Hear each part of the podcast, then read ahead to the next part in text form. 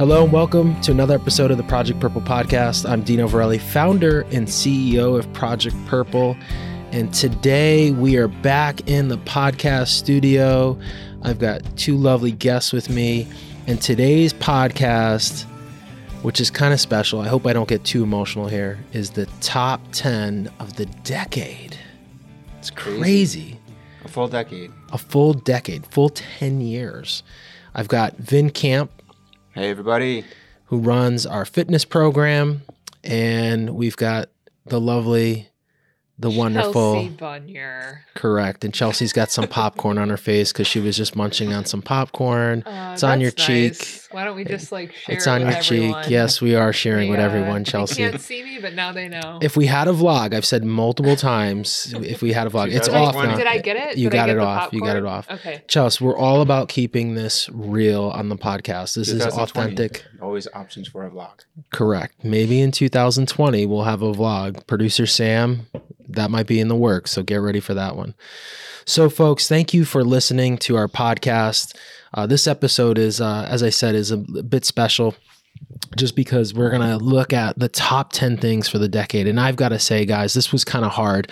I, I did give you guys homework ahead of time to kind of come up with your top ten, and then previously to hitting record, we kind of went over the top 10 and there were a couple things that I remembered that happened early on and it's just so wild and so special. But, uh, you know, we wanted to share kind of the top 10 things that have happened over the last decade with our audience and our listeners. And thank you guys for listening to our podcast. So, with that, drum roll, please, producer Sam. Coming in at number 10 is the Project Purple podcast. It's been exciting. It's been fun. A lot of guests. Um, I remember launching it and the thoughts of launching this and the idea of launching it. Um, I think we've said it here in the office before. It's just been, we didn't think it was going to expand into what it's expanded to, but it's been fun. The variety of guests we've had on, um, the knowledge that we've learned from the doctors and, and everybody else. It's just been a, it's a, been a fun experience for me. I think for all of us here in the office. I couldn't agree more. I think it's something that uh, everybody can kind of relate to because we have a little bit of everything, uh, and you don't have to tune into every Project Purple podcast. Maybe there's some uh, content areas you're not interested in, but I think there there's a lot of stuff that we've been able to touch on, so it's been pretty cool.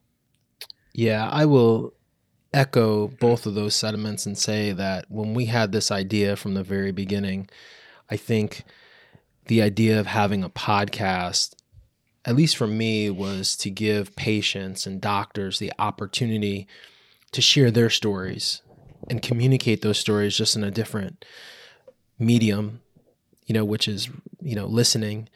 And I think it's really kind of evolved and it's kind of become something really cool because now we connect with our runners and our participants as well, uh, which has just been really exciting to see, which benefit everything that we do here in terms of our programs and helping patients. And I think the one thing that, you know, is crunching numbers.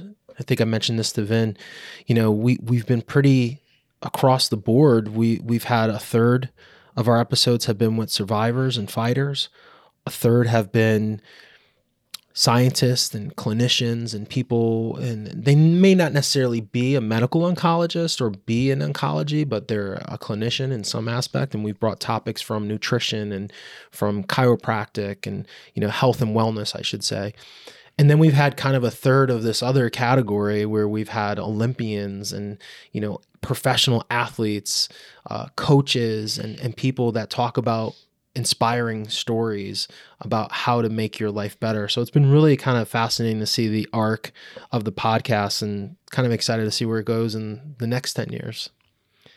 Maybe we'll get a vlog so that, you know, People can see the popcorn on my face. yeah. And I think to that note, though, Chelsea, I, I know we're joking about that. That's not a joke in the sense she did have popcorn on her face, but we're not making it up, I should say. But I think the one thing that I have attempted to continue with every podcast episode is keep it as genuine and as real. So this is the real deal. These are real people. It's real stories, whether it's about the science or someone fighting the cancer. Um, it's truly genuine what people are saying. So to that, we'll keep that going. Coming in at number nine, number nine on the top 10 for the decade. This was kind of tough. I think we were talking a little bit before this, and I was kind of not thinking. And then when Vin and Chelsea had mentioned it, realized how big of a deal it is. Is going international is number nine on the top ten for the decade, and I know we we've done some things where we've had international people come to the U.S. So it's not in the sense of, you know, becoming an international organization in terms of our participation, but actually going internationally and actually producing events has been pretty wild to see.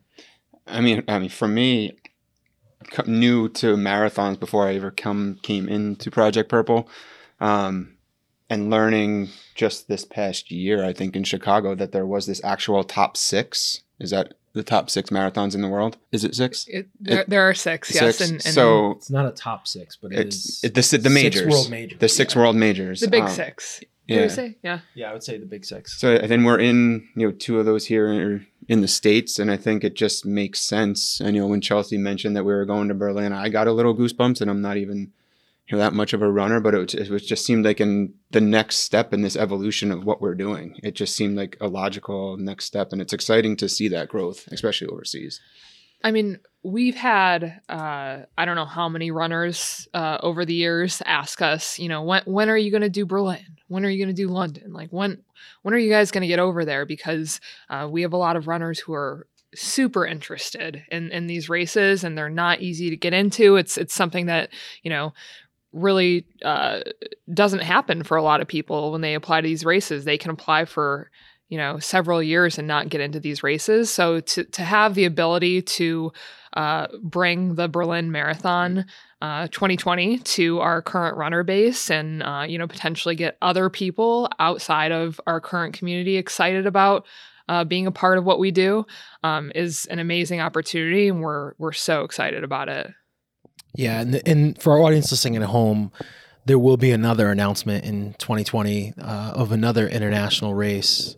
I guess you can read between the lines that we potentially will be a official marathon charity partner and offer access to that race via our charity program. So it's it's really exciting and I think you know the success with Berlin just on the running side has been really phenomenal. I mean, we are close to being sold out. So if you are listening to the podcast and would like to run the Berlin Marathon for us in 2020 and uh, that is something that you really want to do, I would highly encourage you to apply for the team because spots are going very, very quick. I think we only have a handful of spots left. Yeah, we only have like five spots left. So yeah. get them while they're hot. That's right. That's right. But international, this started a couple years ago, Vin. On the fitness side, yeah, two years ago, or yeah, two, two years, years, ago, ago yeah. um, we had our first. Uh, we met. I don't know if we met somebody or they saw one of our posts on Instagram um, that had been affected by pancreatic cancer that you know, had been doing CrossFit or was at a CrossFit um, and reached out to see if we could do it in Canada. And I know back then I was like, oh, it's a great question. Let me ask Dino. Um, all the logistics and everything. And, you know, got to go ahead. And now I think this year we had three gyms in Canada do it, two repeats and one new one. Um, and you know they're committed to continuing to do that and i think that growth up there is is going to be you know amazing and i think it it's a little foreshadowing in our top 10 list here, but there's some other stuff going on, you know, in Canada that, you know, we are a part of. So it sort of just makes sense. Uh, they, and that growth is going to be, you know, pretty exciting to see.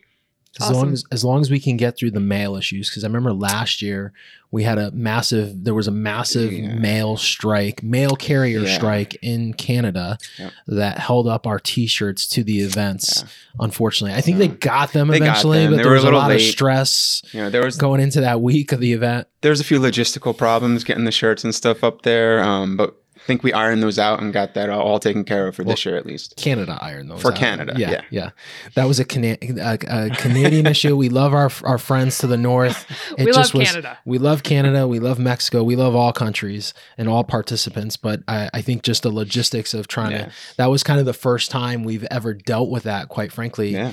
because we were like, okay, we can ship these shirts up there, not a problem. But then when they're sitting at the post they're, office, they were at the post office for, for maybe a, a, month. Yeah, yeah, for a very very long time, uh, which was completely out of our control. But lesson learned, right? Yeah. Like you know, going into it. So that was awesome. But we love uh, and and like I said to the audience listening before, there'll be other opportunities internationally. Uh, we're excited for that and for that to become part of our portfolio. Moving on, number eight in the top 10 for the decade. Um, this goes back a couple years ago. Uh, it was pretty significant thing for us at the time. I think it was before either one of you were here, quite No, we were- possibly. No, we, were, both here. Uh, both here It was my first on. couple months. Yeah, first on So that would have been 2017. 2000 early yeah late 2000 Fall fall fall 2017. two, 2017 was the ad that we placed in Delta's Sky Miles magazine. We had a full page ad. Uh, we were really blessed and fortunate to have the ability to do this. Um, it was at a super discount and was something that was just really cool. I- personally, I think we all kind of have flown Delta prim- primarily just because of where we're located and where we usually go is usually kind of a Delta hub. So it was really cool to see that happen where we had our ad, which was for our patient financial aid program.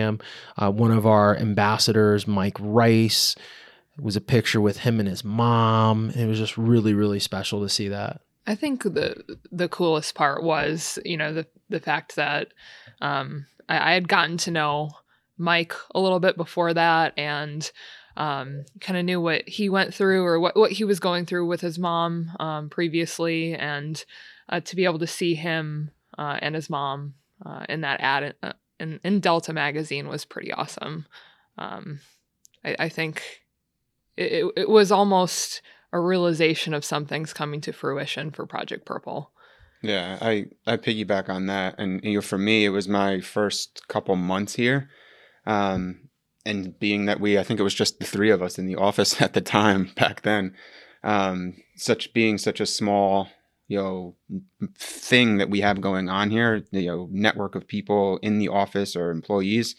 Um, it was pretty cool to see something on that scale that you know all of these people that are traveling and you know picking up that sky miles book and looking through that on their flights it was just pretty cool you know for me to see okay this small organization that's doing a lot of good is expanding and, and hitting that many more people so that was that was cool to see on my end especially first few months into the job Yeah, it was pretty cool. I think for me, you know, naturally it took on a different meaning for me. And I remember just uh, a good friend of mine, he, hopefully he's listening, Peter Riddle, who flies quite often, uh, who lives out of the Boston area on Delta. He was like the first person to text me uh, uh, like a boomerang of the ad. And it was just really cool. And I I think we have a couple of copies still here in our office. And I, you know, the one thing that I always remember about this is Sheryl Sandberg is on the cover of that episode uh, for for that month that our ad played in there. So that's like kind of something that I always remember now as I fly Delta. I always look at the covers thinking like, oh, that's going to be our ad because Sheryl Sandberg's on the cover. So always looking for that. But that was really special for us and and for me in particular. I think just watching the growth over the years uh, with the organization to be at that level now where we have a national ad and you know so many people hopefully saw that and knew like we're helping patients through our patient financial aid program because that was really the focus of the ad which is so important so critical so it was really special and if i can add on that just a little side note honorable mention too was the the commercial we did too that that sam put together um, for producer sam getting a plug here Yeah. So I think that that opened the doors to to a lot of other you know advertising or national type. And that was the commercial that was on the Discovery Channel uh, that ran uh, last year, actually on a, on a show that was uh, from a good friend of ours, John, uh, Great Northern Alaskan Tours, uh, good friend of Christy Diverts, and uh, was a little bit about our friend, good friend Rick Carone over at uh, you know was at Carone Foundation, who started Carone Foundation. So uh, yeah, th- those two ads were pretty special. Yeah. yeah, that's a, that's a good one, Vin. All right, moving on. Number seven of the top 10 of the decade. Coming in at seven is the success. And we just kind of talked briefly about it in the Delta ad, but our PFA program. And I think this is something for me that has always been since day one of having this idea of starting a charity and to see where it's become in the season of uh, reflection, I should say, has been really special um, and probably probably my most pr- uh, like the thing that I'm most proud of is how many people we've actually impacted in a positive way that have dealt with this disease. And if you look at the numbers, you know, we're, we're closing in on over $400,000 paid, almost 400 patient, you know, or families, I should say, because, you know, the aid does impact not just the patient, but the family as a whole, right? So to think that from the very humble beginnings of raising forty-two thousand dollars, that you know we we've paid close to four hundred thousand and helped almost four hundred people just financially, but then you know people. And there was a recent comment on this, and I'm going to bring this up about our blanket program, which falls under, you know, for their listeners at home that don't know this, uh, we do provide free blankets to anyone battling pancreatic cancer, and this is a part of our. We we've rolled this into our patient financial aid program, so it's our Blanket of Hope program.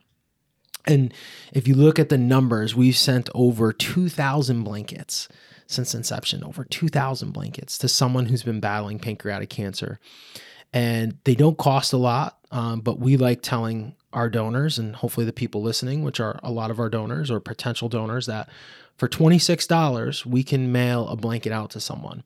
And that's the that's the all in cost. That's the cost of production. It's the cost of shipping. So 26 bucks gets a blanket to someone who is battling pancreatic cancer.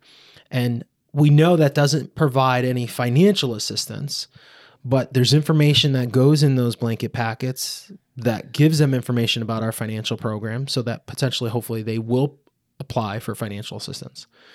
But it also gives them a lot of hope. It shares with them that they're not alone and they've got the backing of Project Purple to help them through this odyssey and this journey of pancreatic cancer. But that program, you know, as a whole, and I, I bring up the blankets, my point here is because recently there was a you know we're, we're in our end of the year campaign and someone had made a comment about you know $26 is a waste of money of a blanket. Um, and I, I was very you know strongly opinionated i guess uh, to counter that comment um, because i think for someone who doesn't have the resources that maybe everyone may have or, or certain families may have i should say. And to get a blanket from a, a group of complete strangers to say like hey don't give up. If you need help if you if you have questions here's an outlet for you whether it's financially emotionally and um, I, think our blanket program has been something that I, I've been really proud of since day one and something that we'll continue to do regardless of the cost and regardless of the comments that come in but to get back to the, the, the point here, number seven, the PFA program's been just something really, really special in my mind. I mean, this is really hard. I, I would probably, personally, I'd probably put it a lot higher maybe um, because of the impact that it's had. But I think for everything else that we're looking at, it, it was kind of a hard decision to make. Yeah. I mean, I kind of have this, um, you know, special relationship with the PFA program because when I first started here at Project Purple, um, that was the program that I was managing um, initially when I came on board in uh, August of 2016. And so I firsthand I, I got to see, you know, the impact that these blankets and our aid had on all of these patients. And, um, you know, I connected with a lot of people over that time and talked with a lot of people on the phone and uh, patients battling, family members. And uh, I know that everyone who received a blanket was super grateful, and um, it's more than just a blanket. Uh, it's it's knowing that people are in the fight with you, and that there are people there you can talk to, and you can uh, reach out to if if you're unsure of what your next steps are. So I think it's something really special that we do. I have to agree with you, Dino. Like I that's something that's that's a staple that's going to stay in that program for years to come. Yeah, and, and I echo that too, Chelsea. Um, and just seeing, you know, the pictures or the sharing the stories or, you know, patients, you know, sharing their pictures or posting and tagging us on social media. Um, you know, seeing just their like being able to let go during this evil battle that they're doing um, it is pretty special. And you know, I think a lot of what we do, we, I mean, we are funding you know, research and, and doing that kind of stuff. But this fight against pancreatic cancer isn't just about that. It's about the support and, and bringing that whole circle, you know, and offering a lot. And I think that's exactly what this program does. It, it, it completes that circle of we're not just funding research, you know, it's our, our main focus, but we're also, you know, giving these people, you know, the support that they need and letting them just, you know, maybe not think about it for a little while or maybe get a little bit more energy and effort in their fight and just pick up their spirits a little bit. And I think from everything I've seen, it's exactly what this program has done. Um, you know, and it, I'm excited again. I, I keep saying I'm excited about all these programs, but you know, it, it, I'm excited to see where it goes. And you know, the more families we can help, I mean, the better. Yeah, I, agree with both. Uh, and, you know, Chelsea, for you, because you dealt with the program, it's got to be pretty cool to see where it's gone, you know, now, you know, in terms of the, the program and how it's grown. Because even when you came on board, you know, we were only helping so much, and now we're helping so many more. And I think for our listeners at home, I'll, I'll leave everyone with this comment. You know, if you know someone battling pancreatic mm-hmm. cancer, we can send them a free blanket. And that free blanket, that blanket of hope, means so much more than just the blanket that it provides. And no one should fight this disease alone. And I think that's what this program has achieved, which is just part of our foundation, you know. And I'm excited for the future for this program because there's some exciting things that we'll hopefully be doing in 2020. Um, hopefully, expanding the program on various levels and, and giving patients a better opportunity to connect with us in terms of needing assistance. So it's it's exciting to see that that product of uh, not the product but the the platform and the program evolve and help more because that ultimately is the goal. Mm-hmm. So moving on, number six of the top ten. These were all really hard. I, I think as we get into the top five, you know, even the top you know, the, the 10 is just so hard because there's been so many great things. Um, but this one was something that kind of stuck out in my mind uh, when Vin brought it up. I didn't have it on my original list, and I was like, "Oh, damn, man, that that that's a really good one." Um, and this was happening. This happened last year, which was the My Cause, My Cleats campaign with the NFL, and we were super blessed to have three players from the San, uh, I almost said San Diego, but LA, LA Chargers, Chargers now. Yeah, LA Chargers um, work with us, and and for me, and I'll let you guys speak here. For me, the special sauce and on that program when we did that was the relationships that we met, not only with just with the players that you know wore the the cleats and they were all gracious. They were all had different stories and, and super dudes. Uh, but even the artist, and, and, I think that was something that was really really cool. And and you know when uh, I think whenever there's uh, you know times when people's backs are against the wall or they go through adversity, and you know these three players, you know, um, you know two of the players were connected, the one player wasn't connected, and his adversity wasn't the disease, but he ended up getting cut shortly thereafter. And the guy's like a great, great guy, man. Um, you know, it was just like a playoff roster move. It wasn't anything negative. Um, and then he literally got released and then signed literally with I think in the same day, you know, and, and has had like a tough year this year because he's been battling some injuries and stuff, but was still in the league but it was just really really wild to just meet those guys get to know those guys and hear their stories. And and for me that was just something really really special with that program. And just from an awareness was just pretty pretty amazing. Yeah for me i mean this is one of my uh you know to heart um you know programs or events that we've done. Um so when i came on you know, I, have always you know seen these cleats and seen this, you know, being a football fan and everything. So I just reached out to all the NFL teams, um, you know, and asked them if you know we could partner with them. And you know, the, the LA Chargers, you know, happened to have their intern at the time was affected or um, was who battled diabetes, which he knew a lot about pancreatic cancer in terms of warning signs and that kind of stuff. So he presented it. A couple of the players jumped on board. Um, and the whole process was just pretty pretty fun uh, from beginning to end, watching the cleats be made. You know, Blake, the artist out in you know in the LA area, you know, would put up the stories on the progression of the work in progress of the cleats coming along, and then to see the final, you know, shoe come out. We have a pair of them here at the office. Um, again, you know, going back to like the Delta ad and the Discovery, you know, commercial, it, it was just another platform on a national level to, you know, let people know who we are and let people know they're, like you said, not fighting alone. And, you know, there are organizations out there to help. I think uh, this this my cause my cleats thing is a pretty amazing thing that uh, athletes do, and I think anytime you can use the platform of athletics to uh, raise awareness for other issues, you know, whether it's you know a social issue that you care about, um, or you know doing it for for pancreatic cancer if you're affected by the disease. Um, I, I I think it's so cool that that these professional athletes have a platform and are using it in a positive way, uh, and uh, we're we're really happy that we were able to to work with these guys and do that. Yeah, and in 2020 there might be some new opportunities coming from this. Uh, hopefully, the 2020 season will be able to get involved in a couple more ways.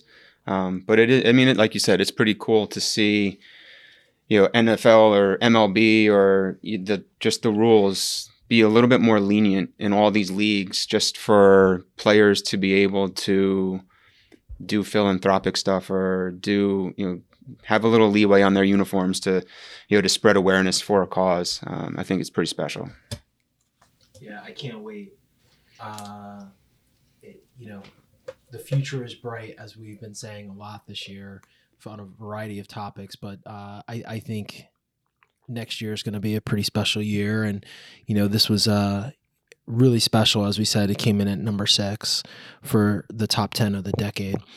Moving on to number five. So we're cracking the top five here. And, and as we said, it's just, it's just like I look back, like as we speak here and our audience listening, you know, we did do some homework ahead of time, but now I'm like making all these notes. Again, if we had a vlog, people would see this. Uh, it's just crazy. And the, the sticky tabs that are being passed around here in the studio, asking questions. But coming in at number five, I have it labeled as our in house events. And this breaks into two categories the success of our push pull for PC program in the fitness space, and then our steps for a cure walk run series, which is both of those events are two in house programs that were created from scratch. Um, not that workouts in a gym environment were anything new. Those have been around for years. It just was our idea and our execution of that idea. And same can be said for the walk run program. I mean, walk run programs have been around for, you know, 30 something years plus using charity. We just kind of put our own spin on it. And it's been really cool. You know, the push pull program started in 2000 and five years ago. So 2015 was the first year that we we ran the push pull for PC and in fitness, and then our walk run program really. I think we dabbled in it early on and just couldn't figure it out. And then three years ago, we made really a concerted effort to do these a particular way manage them, hire some professionals to help us with kind of logistics and stuff. And then just been really cool to see that program grow over the last three years. Yeah, I, I concur with that. It's just the growth of those programs and, and having something in house. Um, it just goes, to, it's showing our expansion. Uh, you know, we were talking to somebody over the weekend that was like, focus on, you know, one area, make that one area really good, which I think we've done with the marathon program. So I think that obvious next logical step was okay what else can we get into? You know the marathon program is was up and running and, and firing on all cylinders so to say. Um, you know, so what else could we do? And i think those two areas um, you know being you know community driven and you just helping to raise that awareness you know walks are you know, really successful. And you know the growth of them and having them seven this year or next year looking into next year. Uh, the, so the growth of that is is impressive. And then on the push pull side, you know, I can speak to the the number of gyms over the years that are getting involved. This year, we're going to have just hovering around 100 gyms participate. Almost 1,200 participants that register to participate. That's not including people that go to the gyms and just do the workouts, but necessarily might not register. Uh, it's just been pretty cool and exciting to see. Yeah, very cool. Um, I, I think speaking from my experience, you know, coming in uh, back in August of 2016, um, I was actually managing a portion of push pull when I came in too. Uh, so I was I was managing that program as well. Who um, known? Yeah. So I, it, it's pretty cool that we fast forward to 2017. We bring Vin on board, you know, to to manage and grow that program and to see, you know, where it's come from and where it is now. You know that that program has really flourished, and we've been able to, you know, bring Vin on to to do that. So that's been really amazing. Um, and then fast forward to you know the last six months here uh, with our walks we brought a staff member on to manage the walks as well so we, we brought Breon to do that so it, it's pretty cool uh, i think that speaks to the growth uh, that we've had over the last few years here at project purple which is all from the participants, you know, the folks listening at home. So thank you guys for allowing us the opportunity to do that. And as they say, if you build it, they'll come, right? Um, and I think the one thing for me, uh, just looking back, you know, the, the fitness community has been great. And um, Vin, you've done a great job building that program. And this year's been really exceptional. Last year was a record year. This year is another record year, and looking forward to 2020 to be even a bigger record year. And I think the evolution of fitness has been really unique because I think we started in a really fun time back in 15 and and you know the last 2 years we've just seen so many players get into the fitness and you know this year you know we we we had some things you know that were totally out of the box which is just really cool. And and I think again I go back to maybe something I said earlier just the more people that are getting involved the greater this whole mission will become you know and be and the the the, the more great things we will continue to do whether that's PFA or through research. So it's just really exciting to see that that growth and it's just awesome. So that's number 5 coming in at number four. And this one was, um, you know, these are just all so hard. Like I think as we as we speak about these, yeah, we kind of interchange these. But this one was pretty special uh, for us because these guys uh, have worked with us twice now, um, and this goes to the Potterhead Running Club. You know, the top ten uh, of the decade coming in at number four was our relationship working with the Potterhead Running Club and Brian and Dawn and Kier and, and Liz who who helps out here who works there and helps them have just been really really awesome to partner with.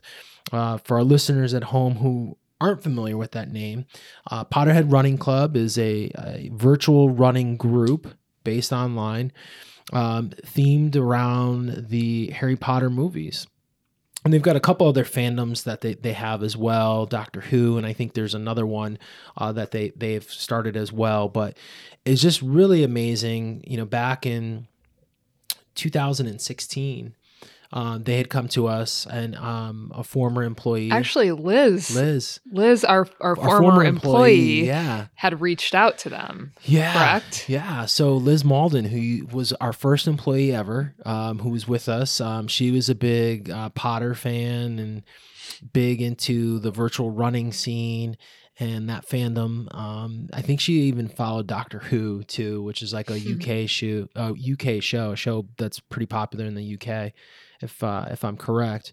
And don't quote me on that though, because I'm not 100 percent on that.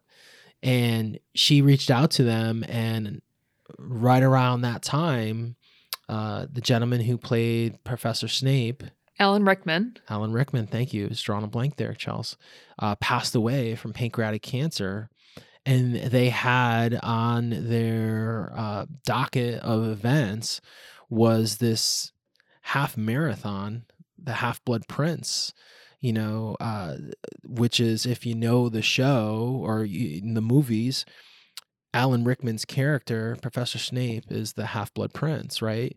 So it was just kind of like the stars aligned. It was kind of eerie how it happened and how it all worked out. And originally, we worked with them in 2016 to help promote and to work with them. And and the proceeds of that one event to us were like $131,000 which was just mind-blowing. At the time it was our biggest gift ever and, and their biggest gift ever. Correct. Yeah, yeah, yeah. And it was like their most successful event. Like it, it shattered records for them. And, and I think it allowed them to kind of do some things to grow. And it, naturally for us, it allowed us to do some things. We ended up taking that money and that actually you know this is so crazy how these things happen crazy for me to kind of look back and if you look at a timeline you know going hindsight being 2020 of course always that was the gift that allowed us to have this idea to open an early detection clinic in the state of Nebraska at the University of Nebraska Medical Center there in Omaha. And fast forward, you know, they have like 275 people as of last week that they are in surveillance in this clinic. But that was the seed money. Now, naturally, they've gotten other funding um, and they've got other resources now. But that original gift, and we we upped it. We gave them 140,000 was really the the starter funds or the incubation funds to you know get that program off the ground. So it's just so wild to see the impact of the potterhead running community and you know these these complete strangers at the time. They become really good friends of ours now uh, but these strangers at the time and, and the impact that they had with this community in nebraska and with early detection. And we'll get to that where that's evolved. But keeping them at number four there was an opportunity this year. They came back to us and said, Hey, we've got this stage five Klinger 5K. We'd love to get you guys involved again. We worked really well. And so we came back and we're doing it again. So for 2019. So they've been great partners. I, I consider them partners with us in terms of what we've been able to do here. I also think, just to add this, um, there's been some really like interesting and random connections that have come out of the Potterhead Running Club. So we've had a couple of runners that have joined us um, through other avenues, and they've been like, "Oh, I'm a part of the Potterhead Running Club too." So um, it's a small world. Like it's it's it's pretty cool to see the connections that have come out of Potterhead Running Club. I think it's fascinating. So on that note, like naturally, Liz, full disclosure, who volunteers for us here, um, and I think she came to us after that original gift, and I think she, she did, found yes. out found out about us through that relationship, right? But one of our ambassadors, Angela Singh, mm-hmm. is big follower, uh, you know, big participant within the Potterhead Running Club. Um, one of our board members, Kathleen Balducci, who's probably hopefully listening. Kathleen's a big fan. I just gave it out, Kathleen, that you're a big fan of uh, and part of the Potterhead running community. So it's just it is really fascinating to me as big as this world in philanthropy is, how small it is when you start to break it down and, and peel back the layers. It's pretty wild. All right, moving on. Number uh, number three here, and uh, as I said, the top five, the top ten. These are just so hard, and and not to be redundant here, but coming in at number three for the top ten of the decade is Molly Huddle. And hopefully she listens to the Project Purple podcast. Molly, you better be listening. No, that's a joke. She's she's uh hopefully she does listen to this one. And uh, we've had her as a guest on our on our podcast, but her involvement as a whole with Project Purple has been really special for me. And I know for you guys, I know I know we take uh, you know, that you know, in terms of what she's done for us because we've gotten runners on our running program, you know, the awareness for our listeners at home that maybe don't know who Molly Huddle is.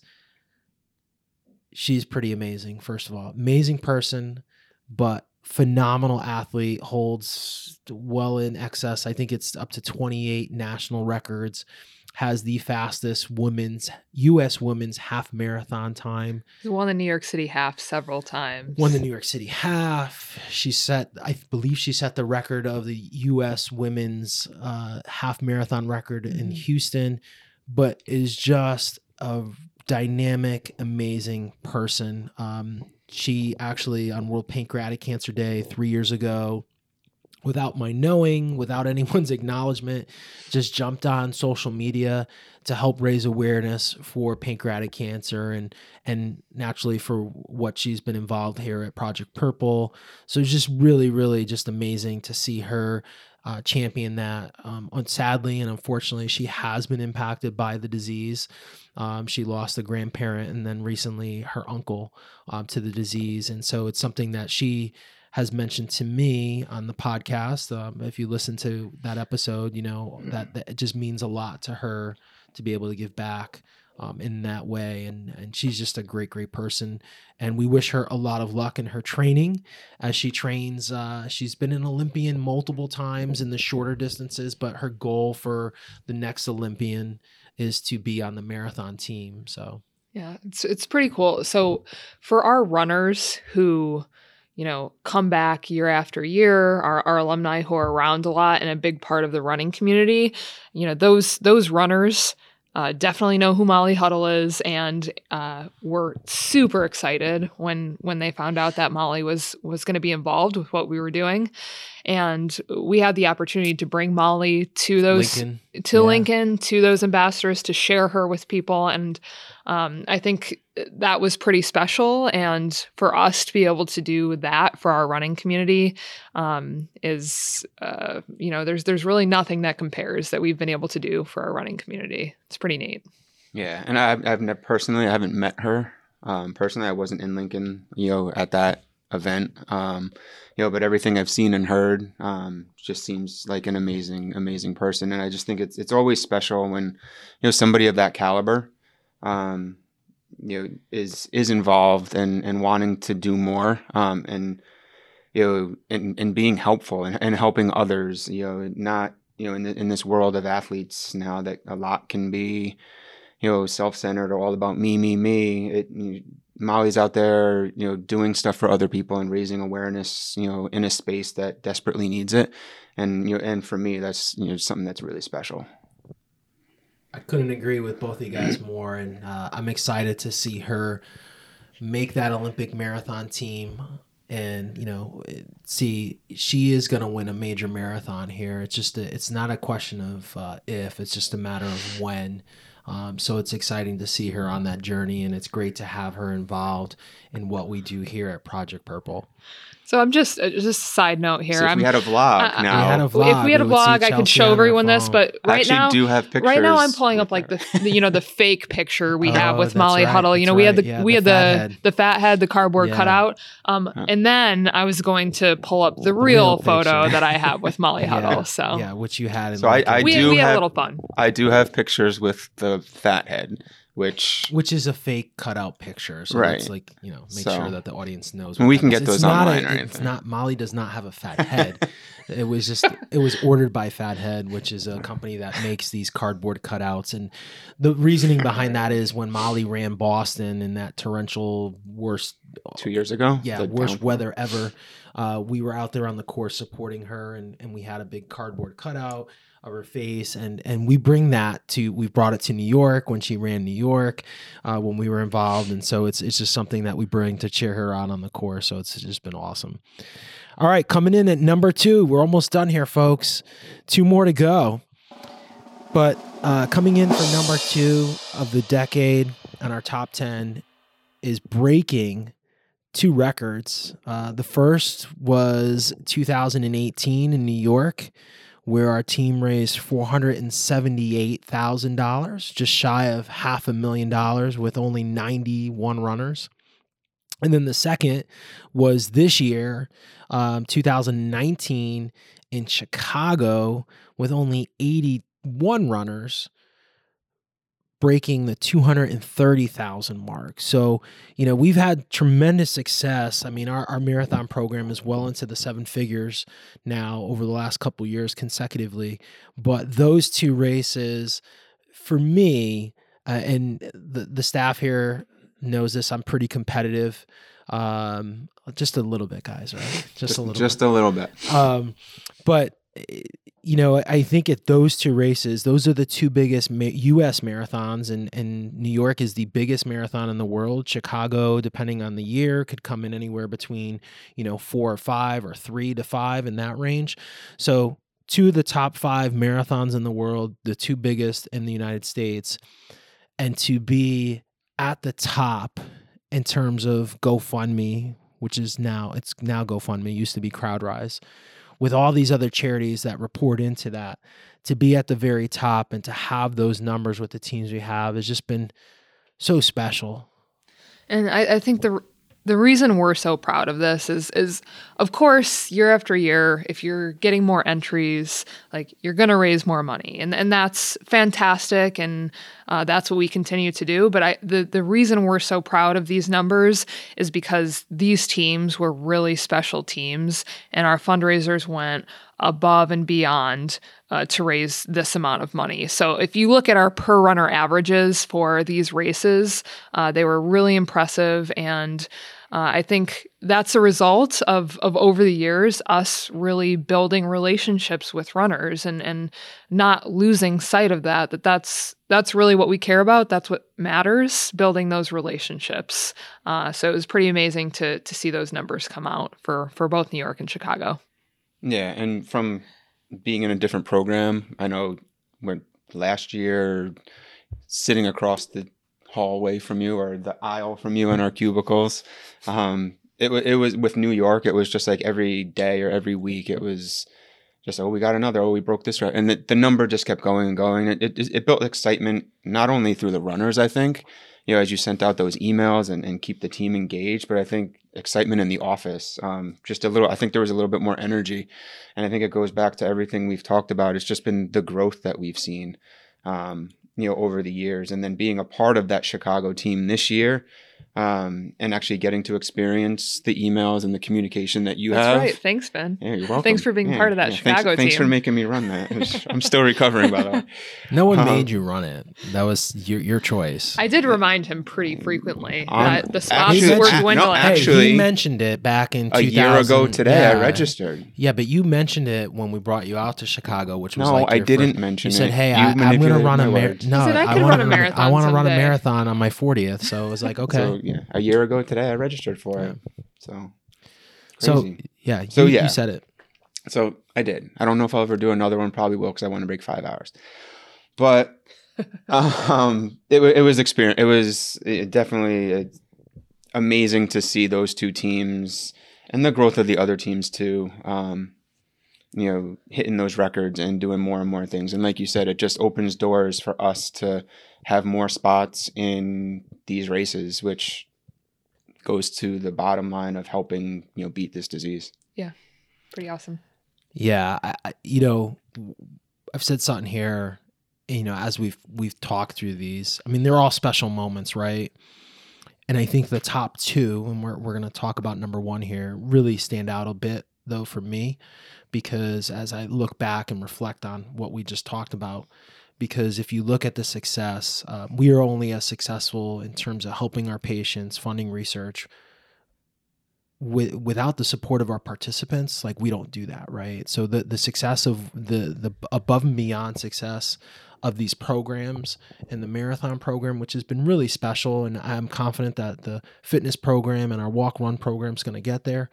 We just have been at it a lot longer with our marathon program and it's just been really special to see that and these two races individually for me really stand out and I will say this for our audience listening at home, you know, we could not do this, not to sound like a broken record, without the the runners that do this and the families that really, really get involved and engaged. But this year, Chicago, I, I think last year, I think you guys heard me say this in Chicago, and even New York this year, which still raised, you know, four hundred and thirty-five thousand, which you know is still an amazing accomplishment. We were still one of the top charities in the program um, on CrowdRise, we were number one behind, well, number two behind Team in Training, which had uh, Team, for, Team kids, for Kids. which doesn't really count. That's the in-house charity. In-house charity, they had unlimited. I think they had something like twenty-one hundred runners or twenty-two hundred runners. So, but for all the charities that were listed on on GoFundMe, uh, we were still number one or number two, depending on how you look at it. But anyways, I didn't realize, you know, Vin said, hey, like every week we were hitting records. And I think when you're in that moment, sometimes you have to take a step back and realize, like, oh my God, like this is really special. Like, stop, smell the roses, look around the room, and realize, like, all the hard work that, you know, you've done over the last eight years or nine years comes to that point, right? And not to use a sport analogy with the audience listening at home, but you know, you see these professional athletes like Michael Jordan, for example, like what made him so great is all that work that he put in ahead of time. So when he was winning all those championships, like shooting those fadeaways and shooting those jumpers with people right in his face and, you know, him being so clutch in those moments, he had practiced that thousands and thousands and thousands of times beforehand. So he just didn't show up the day of the game and be that great. So it's kind of a testament for us here, at least for me, as I look at this, you know, over the last nine years of just working really, really hard, having a great team and having great participants and great families with us. And it's just really special. You might as well just like rip my heart out with the Michael Jordan analogy because he I, I, was him growing yeah. up, and and yeah, that that's a really so good analogy. I, rip, I, ripped your heart. So yeah, in a good it's, way. it's in, way. in, a good way. Yeah, you ripped it out in a good way. Well, I was listening to the radio this morning, and they were talking to Giannis Antetokounmpo, and they were talking about like how he, you know, had such a great game last night. This is recorded. They just beat the Lakers. You know, both teams are on this record pace, and he was talking about threes and like he's been making those he's been taking those shots for the last 5 years since he got into the league and he finally shot like exceptional last night and will he do it in the next game? Who knows? But the point is is he put in the work right and Jordan's a great example, I think, because a lot of people know Michael Jordan. I don't know how many listeners at home know who Giannis is just yet. Uh, maybe in ten years they'll look back and be like, "Oh my God, like that's the guy Dino was talking about. Was you know the second greatest player of all time or third greatest player, right? Maybe Kobe's number two. But um, the point is here is like it's just really special for us here number two for those two teams for the top top 10 of the decade coming in at number two or you know that new york team breaking that monster barrier. We had never raised more than like 400000 and to just obliterate that like was just unbelievable. Um yeah crushed it. i think and, the year before that was like 350 yeah it was yeah so to just absolutely dominate that. And then chicago this year we've never we've never gone past like 180 um, you know, and have, you know, again, just a, an, an, awesome year. And, you know, the credit goes to the team that works on that, Chelsea and the rest of the team here, because everyone kind of plays in a bit on that, but also the runners and their families, because we really have had some amazing families uh, that have allowed us the opportunity to get to those numbers. Yeah. Yep. All right. Number one, producer Sam, drum roll, please. This is it. The last 10 years, top 10 of the decade, coming in at number one. And this was pretty unanimous across the board for everyone here in the studio when we when we had these ideas. Was the largest grant ever, um, which was our grant last year to NYU to Dr. Diane Simeone for 1.25 million, which turned into the Precede uh, grant, which just uh, just became something now that moving forward is just something that's really really amazing. Yeah, I I second that. Um, watching it come to fruition, I know when we announced it last year, uh, it was pretty cool to hear that announcement. Um, and then fast forward a year with with all the facilities that are involved and the ones internationally that are involved that are you know coming together sharing information with one goal and and the same goal I think from you know from everything you've told us about it and your meeting this past or two weekends ago um, you sharing that information one goal of increasing the survival rate you know from the single digits that it is now in the next you know 10 years but also finding that early detection you know protocol or procedure or test that that is you know vital to increasing that survival rate. So i'm excited to see where that goes and how it grows and it's it's exciting to watch and be a part of. And uh, this is a direct result of not only like the relationships that Dino has built and formed um, I mean, uh, that's part of it, right? Yes. Um, but all of the work that all of the runners and families have put in uh, over the years to make our our running program so big, uh, you know, a lot of the money that was raised uh, in our, our New York City Marathon 2018 was able to help fund this project. So um, it's pretty cool to see uh, all of that hard work put in uh, actually amount to something and result in something so uh, big and promising for, for the future.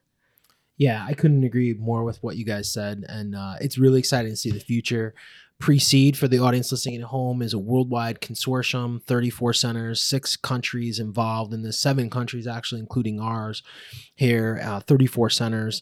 And its goal is to help find early detection with the high risk group of families that uh, we know genetics plays a large part into this. So we are a funder of Precede, its first funder, and we're looking forward to the future, working with multiple centers, helping them get families involved and and following these patients. We're gonna we're gonna beat this thing, and, and early detection is the way that we are gonna go about doing this and improving lives, improving expe- uh, life expectancy and quality of life that's all going to come through this. So we're excited to be that. And that was just monumental for us. And to echo what chelsea just said you know it all comes down to our participants. And i think this has been kind of a common theme you know through all of these. It's been you know the participants that have allowed us to do what we've been able to do. So for those listening at home thank you guys.